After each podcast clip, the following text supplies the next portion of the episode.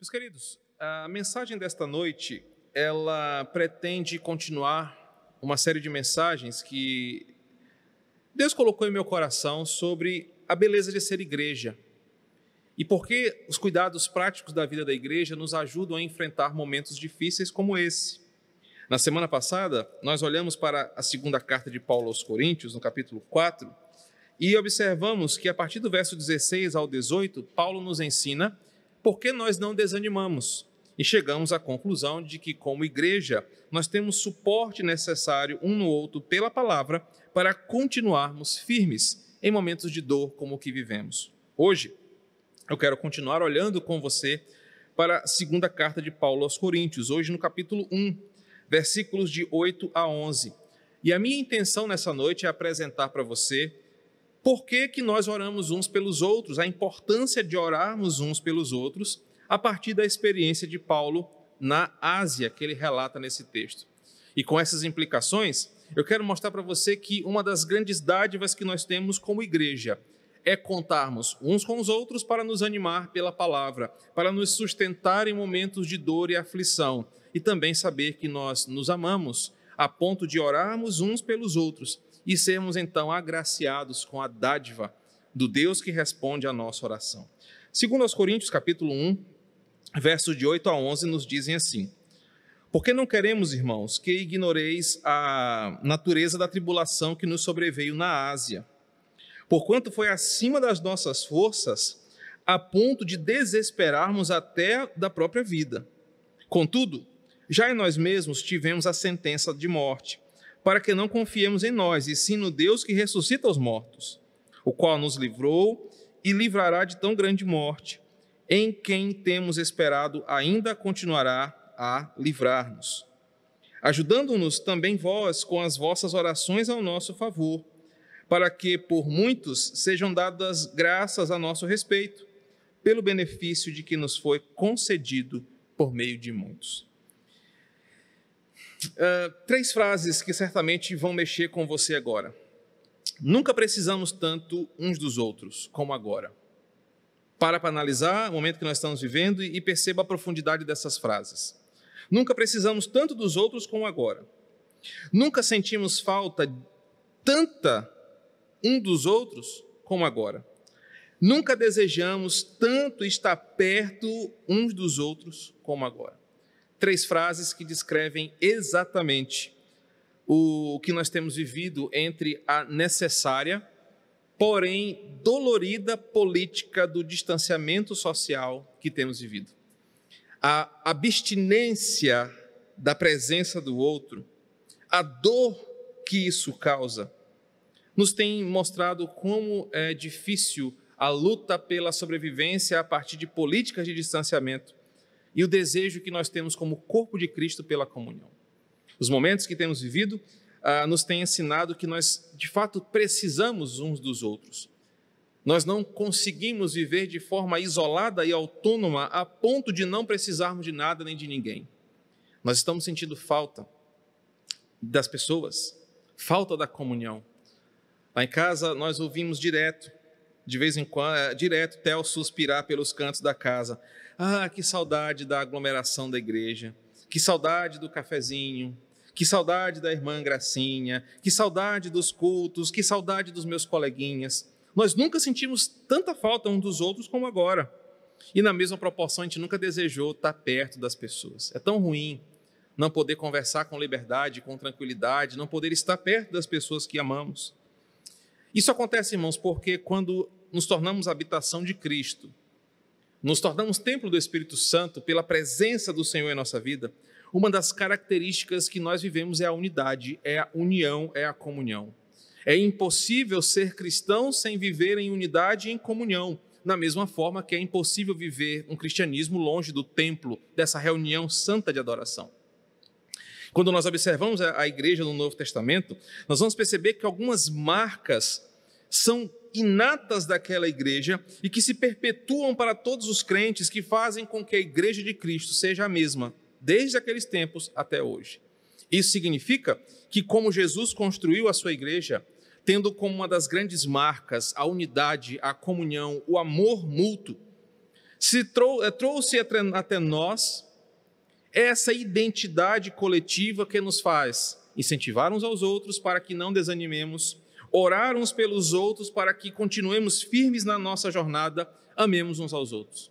E eu trouxe aqui, é, para começar esta exposição, três características da igreja primitiva que precisam ser observadas para que nós venhamos a entender por que, que a ausência da presença dos irmãos, por que, que o distanciamento, por que, que toda essa política de sobrevivência tem causado tanta dor em nós.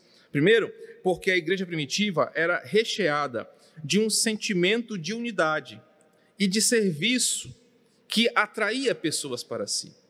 Depois que o evento de Pentecostes aconteceu, uma poderosa história marcada por sofrimentos, lutas, derrotas e vitórias começou a ser escrita pela igreja.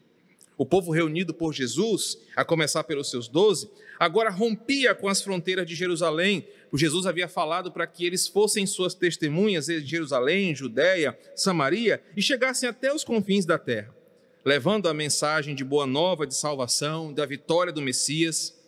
E a igreja então inicia essa longa jornada. A igreja não contava com muito recurso, eles não eram ricos, não eram pessoas bem relacionadas socialmente, mas eles tinham uma forma muito cativante de atrair as pessoas, e essa forma está relatada em Atos 2, 42 ao 47. O texto resume como a igreja vivia a sua rotina e como ela cumpria a sua missão.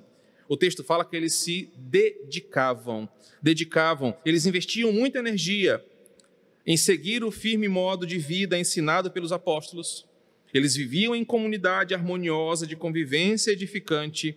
Eles supriam as necessidades na medida das suas posses, e assim todos eram assistidos em momento de escassez e buscavam uma vida de piedade em oração.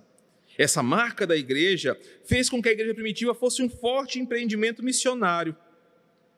E eles caminhavam levando esta mensagem, rompendo as fronteiras do império até chegar nos confins da terra do seu tempo com essa incansável determinação de atletas, aquela igreja, mesmo em momentos de dificuldade, servindo um ao outro, cuidando um do outro, conseguia avançar em tempos de dificuldade.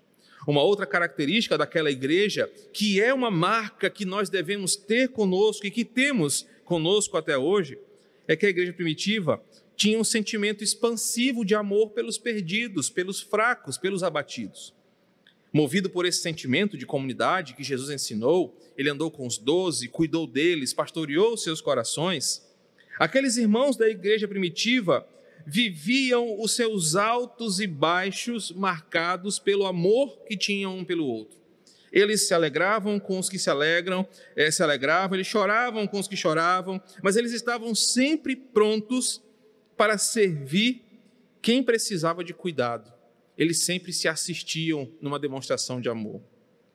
É nessa perspectiva, por exemplo, que nós vemos a igreja unida em oração quando os apóstolos estão presos. É nessa condição que nós vemos a igreja primitiva preocupada com a fome e a pobreza que se alastrava por Jerusalém. É dessa forma que nós vemos que a igreja ficava de luto, um luto coletivo, quando homens como Estevão morriam, mártires no primeiro século. Havia na igreja primitiva um sentimento transbordante de amor pelos seus irmãos, mas também pelos perdidos, a ponto de enviarem missionários como Paulo e Barnabé para os gentios. A igreja primitiva vivia esse ambiente de cuidado, serviço, envio missionário, que era uma das suas marcas, que tanto cativavam a missão no primeiro século. Agora, um detalhe importante que faz jus ao começo da minha exposição sobre por que o distanciamento social está causando tantos males, dores e desconfortos para nós, é porque no Novo Testamento que surge uma expressão que mostra qual era a grande força da igreja primitiva. O termo uns aos outros. Quando você olha os relatos do Novo Testamento, a partir do livro de Atos, mostrando como a vida da igreja primitiva era vivida no dia a dia, você vai perceber que, mesmo em momentos de tribulação extrema, perseguições profundas, aqueles irmãos não viviam de forma isolada, cada um por si e Deus por todos. Mas eles viviam um aspecto de unidade. mesmo não tendo uma vida nada fácil, mesmo vivendo uma vida difícil em muitos aspectos, aqueles irmãos viviam uma profundidade de comunhão que dava sentido ao ser igreja. Eles eram capacitados pelo Espírito Santo, Paulo diz aos Coríntios, para servirem aos outros com seus talentos para a edificação do corpo de Cristo. Eles tinham, eles tinham a palavra para eles, para que eles crescessem em pureza e santidade, para servirem uns aos outros. Como disse certa vez um grande teólogo, a eclesiologia da igreja primitiva tem como parte importante o sucesso da sua jornada por causa de uma expressão comum em seus lábios, uns aos outros. Eu destaquei aqui 24 vezes em que essa expressão aparece no Novo Testamento. Só para você ter ideia de como a relação de uns para com os outros era tão importante que nessa longa lista que eu destaquei, nós vamos perceber que em momentos de dificuldade, momentos de alegria, em momentos de dor ou de extrema felicidade, a expressão uns aos outros marcava a igreja primitiva. Eles queriam estar com os outros, eles queriam se ocupar e preencher a sua agenda com os outros, eles queriam incentivar, orar, louvar, viver uma vida de comunidade. Eu vou só ler alguns desses exemplos para que você entenda a seriedade do relacionamento uns com os outros no Novo Testamento. Por exemplo, somos membros uns dos outros, Romanos capítulo 12. Dediquemo-nos uns aos outros, preferindo em honra uns aos outros, tenham a mesma atitude uns para com os outros. Acolhei-vos uns aos outros, diz Romanos capítulo 15. Instruí-vos uns aos outros. Cumprimentai-vos uns aos outros. Sede servos uns dos outros. Levai o fardo uns dos outros, Gálatas 6 nos diz.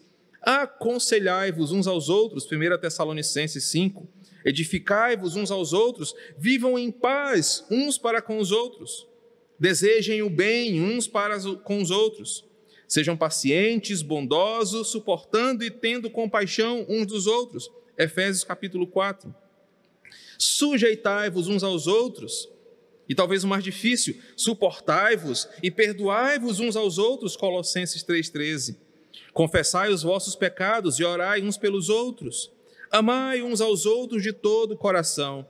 Sejam hospitaleiros uns para com os outros. 1 Pedro 4 diz: Tende disposição humilde uns para com os outros. 1 Pedro capítulo 5. Por que essa lista é importante para nós e porque eu quero apresentar hoje? Porque ela nos mostra que em diferentes contextos a força da igreja vem da graça de estarem unidos em Cristo. E o tema dessa preleção é por que nós oramos uns pelos outros.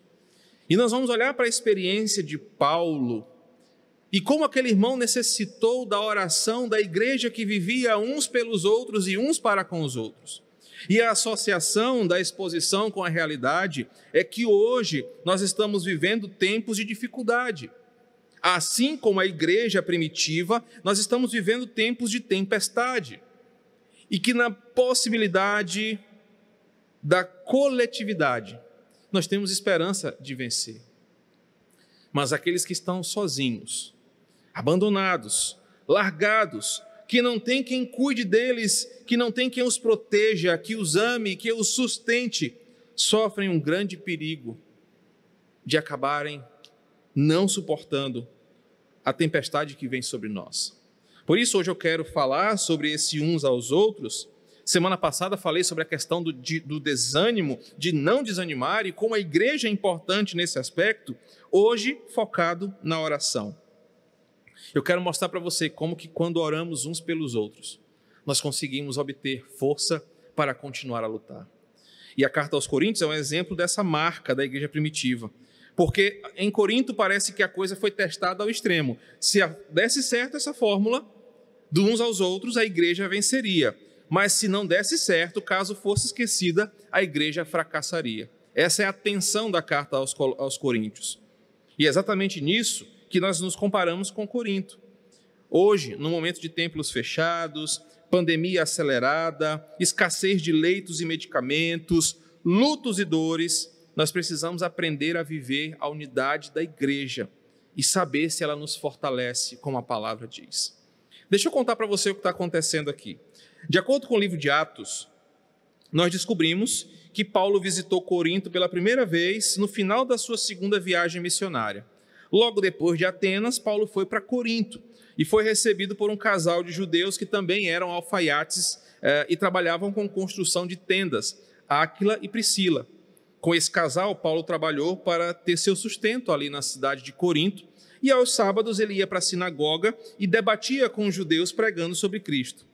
O relacionamento de Paulo com aquela igreja rendeu ainda mais três visitas, com um bom tempo em cada estada de Paulo em uma dessas visitas. Paulo chegou a passar 18 meses em uma viagem, mais tempo em outra, e assim Paulo construiu um sólido relacionamento com a igreja de Corinto. Paulo trocou muitas cartas, não apenas duas cartas como essas, mas nós temos no mínimo comentaristas que falam de cinco cartas de Paulo trocadas ao longo dessas viagens missionárias. Infelizmente, por causa dessa desses problemas que surgiram com um irmão faltoso e com falsos apóstolos, o relacionamento de Paulo com aquela igreja passou por altos e baixos. O conteúdo da carta mostra que por vezes Paulo teve que ser severo, ser duro, causando até tristeza e pesar com as suas exortações com aqueles irmãos. Depois você lê 2 Coríntios 7 e 2 Coríntios capítulo 2. Mas no texto que nós lemos, temos uma situação peculiar onde Paulo vai reforçar esse tema de uns aos outros em oração que eu quero apresentar aqui. Mesmo com todos os problemas que estavam acontecendo, Paulo tinha desavença com alguns irmãos, alguns irmãos tinham desavença com Paulo, alguns não, não aceitavam a autoridade de Paulo, havia um mal-estar na igreja ali, mas é nesse contexto, onde nada estava tão bem, é que Paulo apresenta um ensinamento importante para a vida da igreja. E o ensinamento é esse: independente das nossas divergências, independente das nossas diferenças, que podem ser políticas, podem ser até teológicas, talvez, o êxito da igreja e da obra missionária requer que nós sejamos unidos em oração para que nós possamos vencer os pesos que esse mundo coloca sobre nós. O texto nos ensina que, mesmo Paulo vivendo um momento de tensão nesta carta com os irmãos, essas coisas foram deixadas de lado porque quem estava sofrendo e precisando de oração era um servo de Deus, era um filho de Deus, e a igreja é chamada para superar essas diferenças, abandonar os seus pecados, se ajoelhar e orar, para que o mais fraco seja fortalecido e assim a igreja obtenha a sua vitória. E aí, no versículo 8, Paulo fala sobre um grande problema que ele enfrentou na Ásia. Desde o começo da carta, do capítulo 1, Paulo deixa clara a convicção de que a sua vida e o seu ministério são frutos da soberana e bondosa vontade de Deus. Capítulo 1, versículo 1, Paulo fala: Paulo, apóstolo de Cristo pela vontade de Deus. Queridos, isso mostra o nível de maturidade do apóstolo de encarar todas as situações da sua vida como sendo vontade de Deus. Ora, se ele que era um perseguidor voraz da igreja se tornou apóstolo porque assim o Senhor quis, Paulo sabe que tudo na sua vida vai ser conduzido por essa vontade. Ele sabe que tribulações e bênçãos, ele sabe que paz e guerra, ele sabe que fartura e escassez são frutos dessa vontade de Deus e que por isso Paulo deve caminhar nessa vontade. Para Paulo, está claro que viver a vontade de Deus é a melhor coisa que nós podemos fazer, mas isso exige de nós compreensão. Compreensão de que, por vezes, a vontade de Deus é que eu e você passamos por uma tribulação. Passemos por uma realidade pesada de dor e, por vezes, de sofrimento, mas sabendo que isso é a vontade de Deus para nós. Paulo sabe que o Deus que exerce a sua santa vontade sobre tudo e sobre todos é um Deus cheio de misericórdia e de cuidado. Versículo 3: Bendito seja o Deus e Pai de nosso Senhor Jesus Cristo, o Pai de misericórdias e Deus de toda a consolação.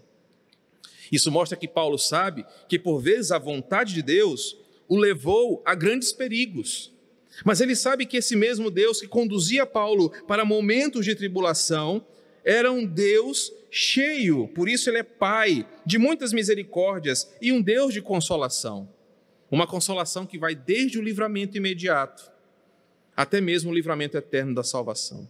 Paulo entende que, vivendo a vontade de Deus, jamais lhe faltará uma porção de consolo, Jamais lhe faltará conforto quando estiver em tribulação, jamais cessará a misericórdia poderosa e reconfortante de Deus nos momentos de maior dor do seu coração. Paulo sabe que, pela vontade de Deus, ele jamais estará sozinho, mesmo quando tempos pesados e difíceis vierem sobre ele, mesmo quando as tribulações mais difíceis da sua vida vierem. Paulo jamais estaria sozinho, porque o Deus de toda vontade, cheio de misericórdia e compaixão, estaria com ele. Perceba que a afirmação do versículo 4 não parece ser uma afirmação simples de ser digerida.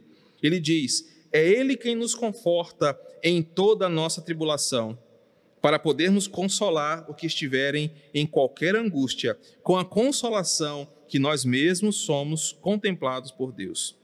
E é basicamente o que Paulo está dizendo aqui é assim: Deus permite que nós passemos por tribulações.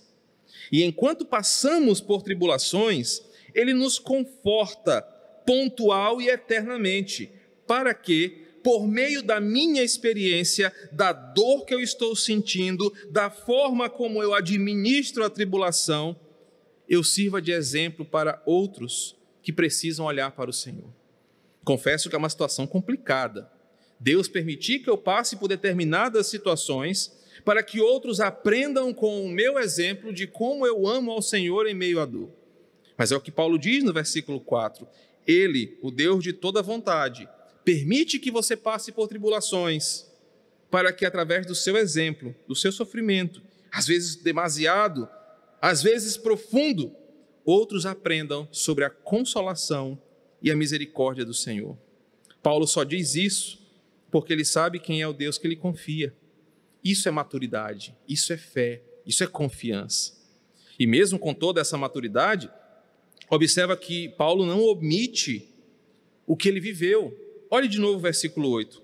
Irmãos, não queremos que ignoreis a natureza da tribulação que nos sobreveio na Ásia, porquanto foi acima das nossas forças, a ponto de desesperarmos até pela própria vida nós não temos ferramentas conclusivas sobre o que era essa tribulação aqui. Mas de fato, era uma tribulação tão grande que Paulo literalmente perdeu a esperança pela sobrevivência. Alguns dizem que Paulo fala de uma doença, outros falam de uma perseguição ou sofrimento físico, nós não sabemos o que era, mas sabemos que foi uma tribulação tão poderosa que Paulo chegou a desesperar-se pela própria vida, no sentido de achar que ele não tinha saída e que ele não conseguiria vencer se fosse sozinho. Ele precisou recorrer à sua fé, precisou recorrer à sua teologia, precisou recorrer ao seu Deus e à igreja para continuar firme na sua jornada. O que, que nós aprendemos até aqui? Se nós somos crentes, nós estamos vivendo a vontade de Deus, como Paulo estava vivendo no versículo 1. E por vezes, viver a vontade de Deus significa que Ele tem planos que você e eu não conhecemos. E nesses planos, às vezes a tribulação extrema faz parte. Tribulações, como no versículo 8, são além das nossas forças, que nos deixam exauridos, que nos deixam desesperados, sem esperança pela sobrevivência. Mas nessa caminhada de, por vezes, caminhos de tribulação, saber quem é o Deus do versículo 3 me dá maturidade para enfrentar. É um Deus cheio de misericórdia e de toda consolação. O versículo 8 nos ensina que crentes que vivem a vontade do Senhor não estão livres de tribulações severas, a ponto de duvidar da sobrevivência e da intensidade do que está acontecendo. Perceba que a tribulação de Paulo atacou a sua esperança, atacou a sua fé. Paulo nos prova que, por vezes, a vontade de Deus é que a consolação dele sirva como único encorajamento que nós vamos ter diante da dor. Queridos, eu não preciso dar exemplos reais, mas basta você pensar alguém que está num leito de UTI, prestes a ser entubado e a sua consciência desligada pelos sedativos. Ali, nada mais serve a não ser a confiança que o Deus que é Pai de misericórdia e consolação está cumprindo a sua vontade. Uma tribulação que vai além das nossas forças, que nos faz desesperar pela própria sobrevivência. É uma prova de que, por vezes, o que nós temos é confiar em Deus e pedir socorro às pessoas que nós amamos. Por isso, é que, por vezes, é na provação, na tribulação, que nós aprendemos a aplicar as verdades bíblicas, como aquela que diz que Deus é socorro bem presente na hora da angústia. Observa que no versículo 9, Paulo não esconde a sua tribulação, ele fala que ele viveu um momento tenso e que ele precisa de uma ajuda, ele precisa de um suporte que ele sabe que tem da parte de Deus, mas compartilha com aqueles irmãos. A boa teologia de Paulo o permitiu enxergar além do sofrimento, acima da tribulação. A confiança que Paulo tem em Deus, em vez das suas próprias habilidades ou das suas capacidades, foi que definiram o rumo de paz do coração de Paulo nesse momento. E por vezes, irmãos, é uma boa teologia ensinada a partir desse púlpito, ensinada nas conversas pastorais, nas conversas com crentes mais maduros, que vão te ensinar a enxergar além do sofrimento e acima da tribulação. Com frequência, como for o caso de Paulo, às vezes você pode enfrentar situações impossíveis, pesadas demais, tribulações que vão fazer você duvidar de tudo.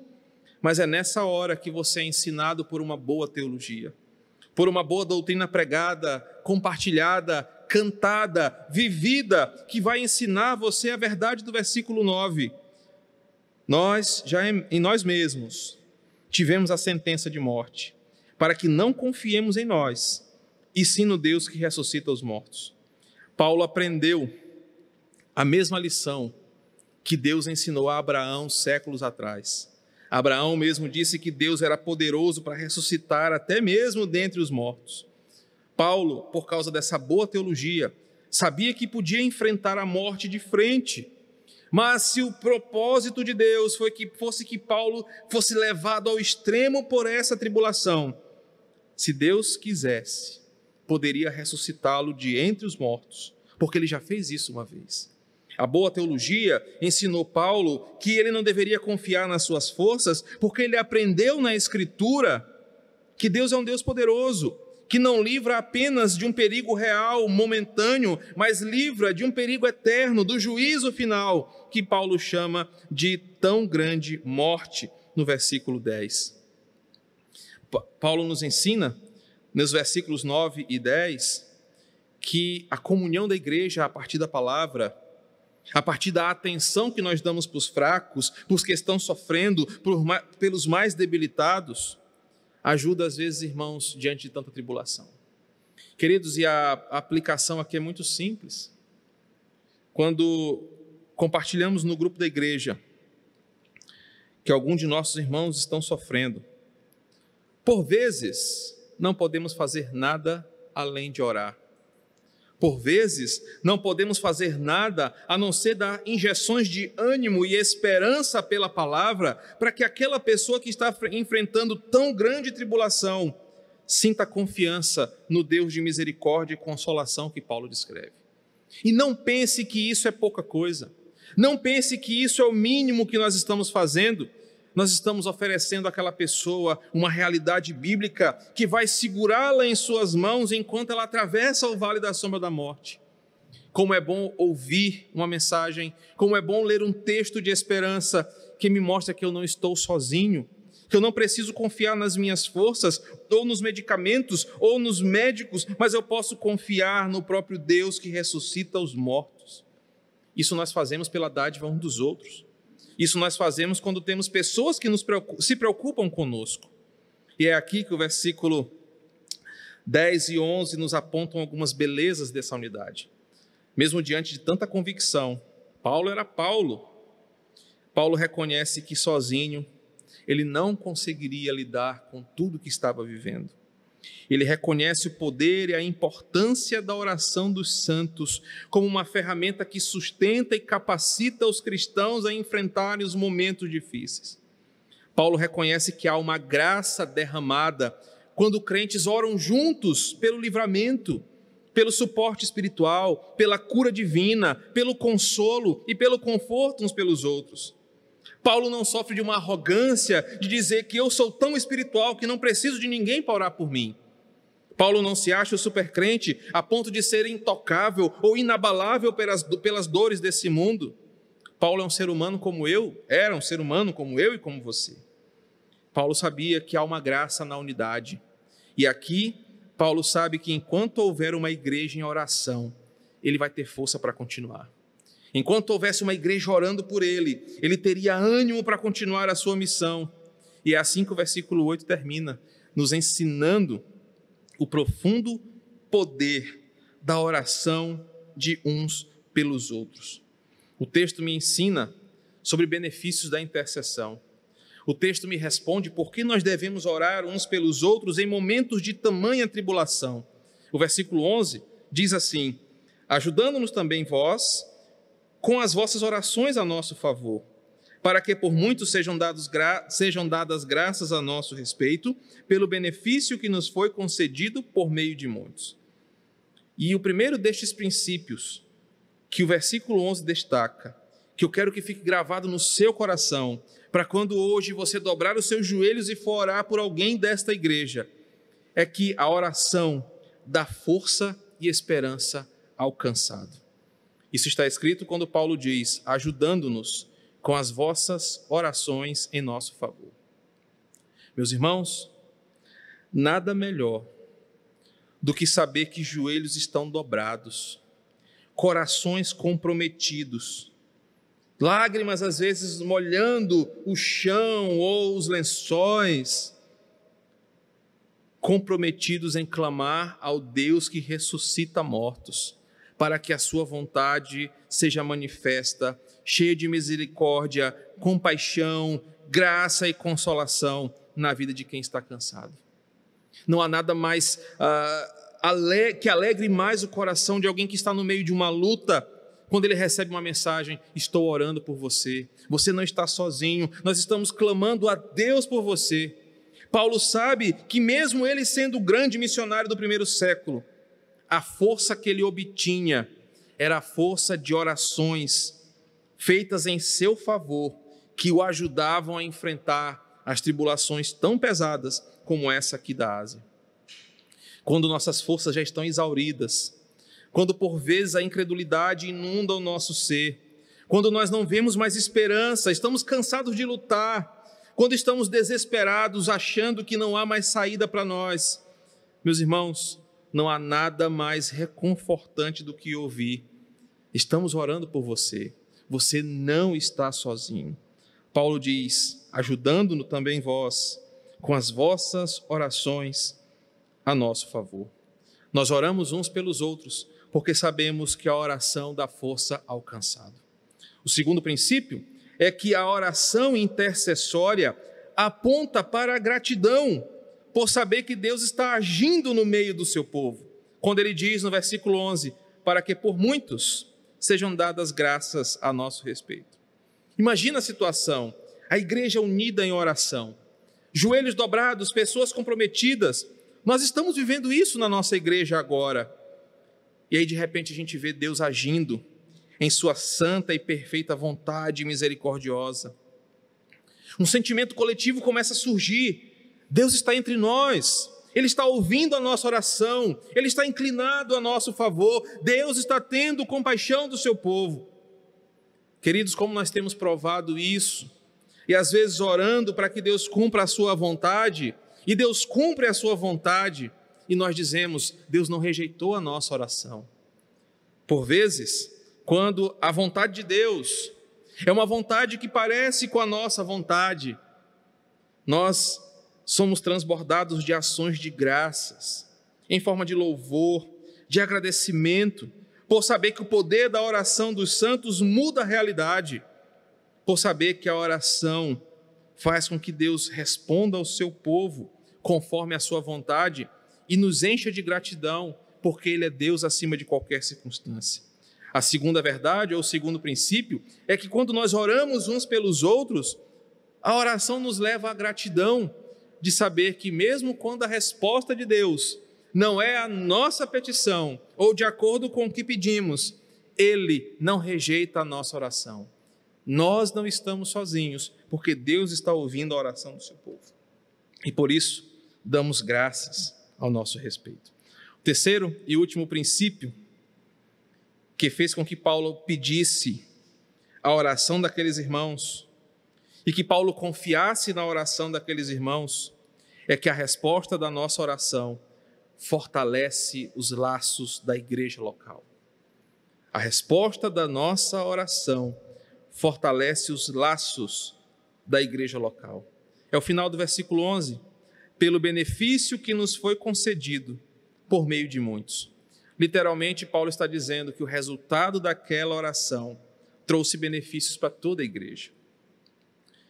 Querido irmão, nós oramos uns pelos outros, porque nós somos chamados para ser isso. Muitos que são um em Cristo, isso é o que nós somos. Por vezes a sua vida está um mar de rosas, e a vida do seu irmão em Cristo está um turbilhão de momentos ruins. Nós somos chamados para que os nossos laços de fraternidade nos unam em devoção Imagina, hoje pela manhã eu falei sobre isso, aquele grande coral do céu, todo mundo afinado, todo mundo cantando no mesmo tom, aquela coisa bonita, aquela divisão de voz maravilhosa, mas todo mundo cantando a mesma coisa. Isso é a beleza da oração da igreja. Muitos unidos em um só propósito, com diferentes palavras, com diferentes sentimentos, mas unidos por uma causa só, soam como um coro maravilhoso que fortalece os laços de amizade. A vitória de um é a vitória de todos. A dor de um é a dor de todos, porque é isso que nós somos, um corpo unidos pelo Senhor. Paulo agradece porque ele sabe que aquela oração apresentada pela vida dele traria benefícios para aquela igreja. Meus queridos, eu quero concluir mostrando que as orações que fazemos uns pelos outros mostram o tamanho da nossa compreensão do que é ser igreja. A igreja de Corinto, como eu disse, era uma igreja que não era perfeita, tinha altos e baixos, até mesmo com o seu líder ou o seu fundador, que era Paulo. Mas diante da dor de um homem, as diferenças foram abandonadas e o coração se tornou um. Quando nós oramos uns pelos outros, nós estamos vivendo o propósito de ser igreja. As orações coletivas são a nossa maior arma diante das tribulações vividas nesse mundo. Às vezes nós não podemos fazer nada além de orar, mas às vezes não precisamos fazer nada além de orar. É a nossa maior arma, é o nosso maior trunfo. As orações dos santos são as manifestações da graça de Deus em nosso meio. Nós oramos porque cremos, nós oramos porque sabemos que Ele responde ao nosso clamor. Porque devemos orar uns pelos outros? Eu termino. Porque fomos chamados para nos amar, nos incentivar, nos cuidar uns dos outros. Isso fazemos em todos os momentos. Esse é um daqueles momentos onde nós, como igreja, devemos orar uns pelos outros, para que sejamos de todo fortalecidos e, no final, demos graças a Deus, porque a unidade nos tornou mais fortes. Que o Senhor nos abençoe com a Sua palavra e nos faça refletir sobre a unidade de